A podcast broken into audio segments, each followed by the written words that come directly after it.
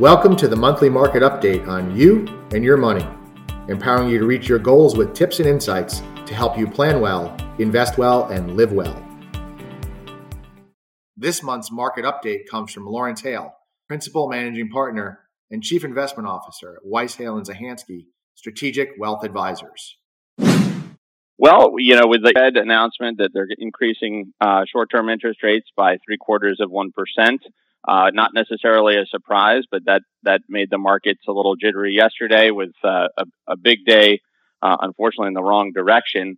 But it not necessarily off trend or, anything we didn't expect, uh, as the Fed is going to continue to raise rates until they can get a handle on inflation, and that's obviously putting the squeeze on the cost of money and has ramifications throughout the economy uh, to try to ultimately dampen the effects of inflation, and, and it will work. It's just a matter of when and uh, to what degree. But you know, the impact on the markets this year has been definitely uh, felt, uh, particularly by Fed policy, as well as a number of other risks, uh, with some slowdowns in certain industries and, and market performance uh, has reflected that. With the S&P 500 index down through yesterday, uh, just a hair over 20%, not a good year. international markets in a similar uh, position with, even though we have a strong dollar, uh, MSCI EAFE, broad based international index, down about 22.5%. And one area of the markets that usually is a bit of a, uh, a, a um, an anchor in portfolios is bonds.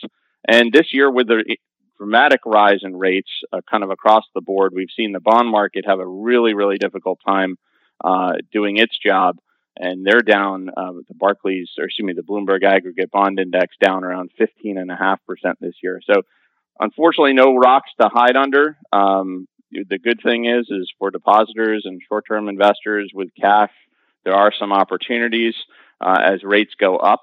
Um, but we're going to be in a, a, kind of a wait and see game until we get past the rate increases and, and know that inflation is well under control. That's all the updates we have for now. As always, thanks for listening to You and Your Money. If you enjoy our show, please rate and review us on Apple Podcasts, Spotify, or your other favorite podcast platform. And find even more episodes, videos, and other resources at our website, whzwealth.com. Be sure to come back next week for more tips to help you live fearlessly and pursue your financial and life goals. Until then, live well.